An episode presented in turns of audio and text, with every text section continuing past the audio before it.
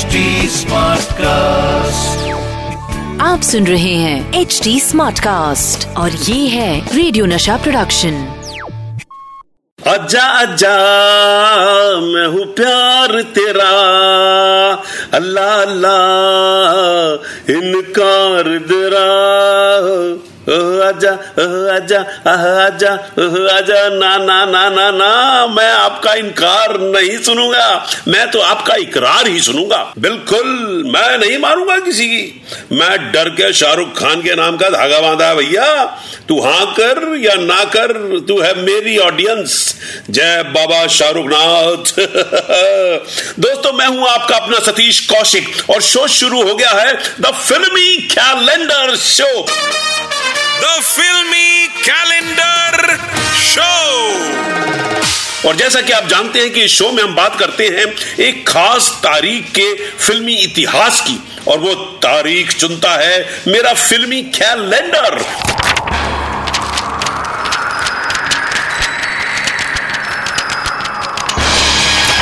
और आज कैलेंडर ने जिस तारीख से स्वयंवर रचाया है, वो है 24 अक्टूबर उन्नीस सौ उनहत्तर। और 24 अक्टूबर उन्नीस सौ उनहत्तर को सिनेमा के पर्दे पर आई थी एक ऐसी फ़िल्म जिसने फिल्मी इतिहास की परिभाषा ही बदल दी थी। यानी वन, टू का फोर और फोर, टू का वन कर दिया था, भाई गॉड हाँ। इस फ़िल्म ने दिया था इंडियन सिनेमा को पहला सुपरस्टार। फ़िल्म थी सदाबहार जानदार हे हे हा हा हा हा हा।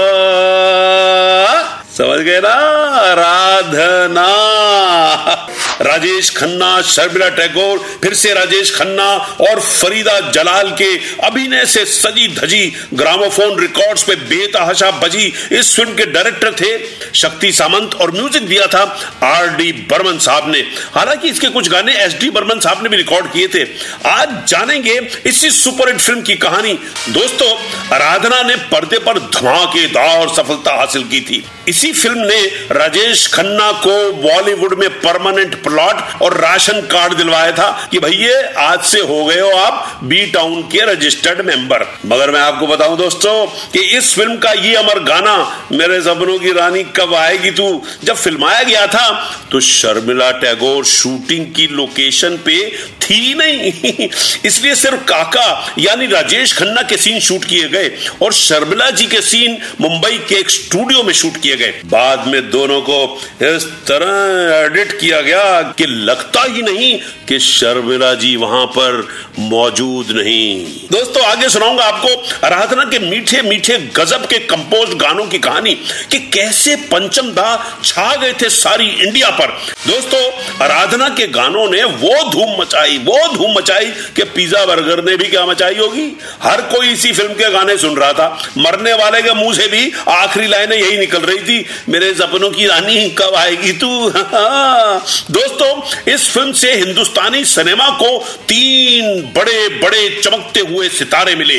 राजेश खन्ना, किशोर कुमार और आर डी बर्मन। मगर आपको बताऊँ कि इस फ़िल्म को करने वाले थे सीनियर बर्मन, यानी कि एस डी बर्मन साहब। मगर उन्होंने शुरुआत के दो गाने ही रिकॉर्ड किए थे कि वो बीमार हो गए। और फ़िल्म का म्यूज़िक करने की ज़िम्मेदारी आ गई आर डी बर्मन साहब के कंधों पर। एस डी बर्मन साहब चाहते थे कि फ़िल्म के गाने उनके पसंदीदा सिंगर मोहम्मद रफी साहब से रिकॉर्ड करवाए जाएँ। मगर आर डी बर्मन ने कहा कि मैं एक नए फ्लेवर के साथ नई तरह से गाने बनाना चाहता हूँ। और इसीलिए उन्होंने किशोर दा के साथ बाकी गानों की रिकॉर्डिंग की। इस तरह इस फ़िल्म में दो बेमिसाल गीत मोहम्मद रफी साहब की आवाज़ में और बाकी के बेमिसाल गाने किशोर दा और एस डी बर्मन साहब और लता मंगेशकर की आवाजों में रिकॉर्ड हुए। आगे आपको सुनाऊँगा दोस्तों, आराधना के कुछ और छुटपुट प्यारे प्यारे लजीज किस्से। दोस्तों, राजेश खन्ना साहब का भी क्या जमाना हुआ करता था। हाय हाय हाय हाय। मैं आपको बताऊँ कि आराधना जब हिट हुई थी तो क्या हाल था देश का? आप अपने बड़ों से पूछेंगे तो बताएँगे वो कि ये फ़िल्म जब सिनेमा घरों से उतारी गई तो ओपन थिएटर्स में दिखाई गई। पहले आम पब्लिक के लिए गाँव में, कस्बों में ऐसी ही फ़िल्में दिखाई जाती थी। सूचना केंद्र हुआ करते थे वहाँ। गवर्नमेंट पर्दा लगवा के आम लोगों को फ़िल्म दिखाती थी। और क्या पब्लिक आई है काका को देखने के लिए? जगह ही नहीं होती थी ओपन एयर थिएटर में।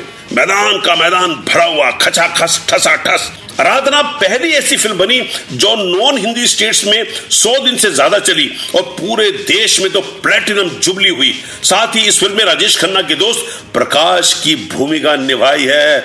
शोमैन हमारे दोस्त, जिगरी यार, बड़े भाई, सुभाष घाई। दोस्तों, मेरी आपसे पर्सनल रिक्वेस्ट है कि एक बार वक्त निकालकर आराधना ज़रूर देखिए।